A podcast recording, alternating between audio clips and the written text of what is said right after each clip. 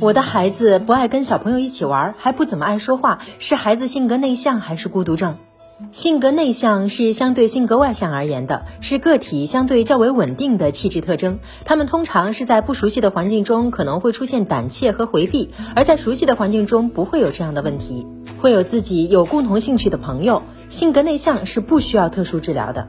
孤独症是一类神经发育障碍，通常会有社交交流障碍，无论在熟悉或者不熟悉的环境中，都存在不同程度的社交交流障碍。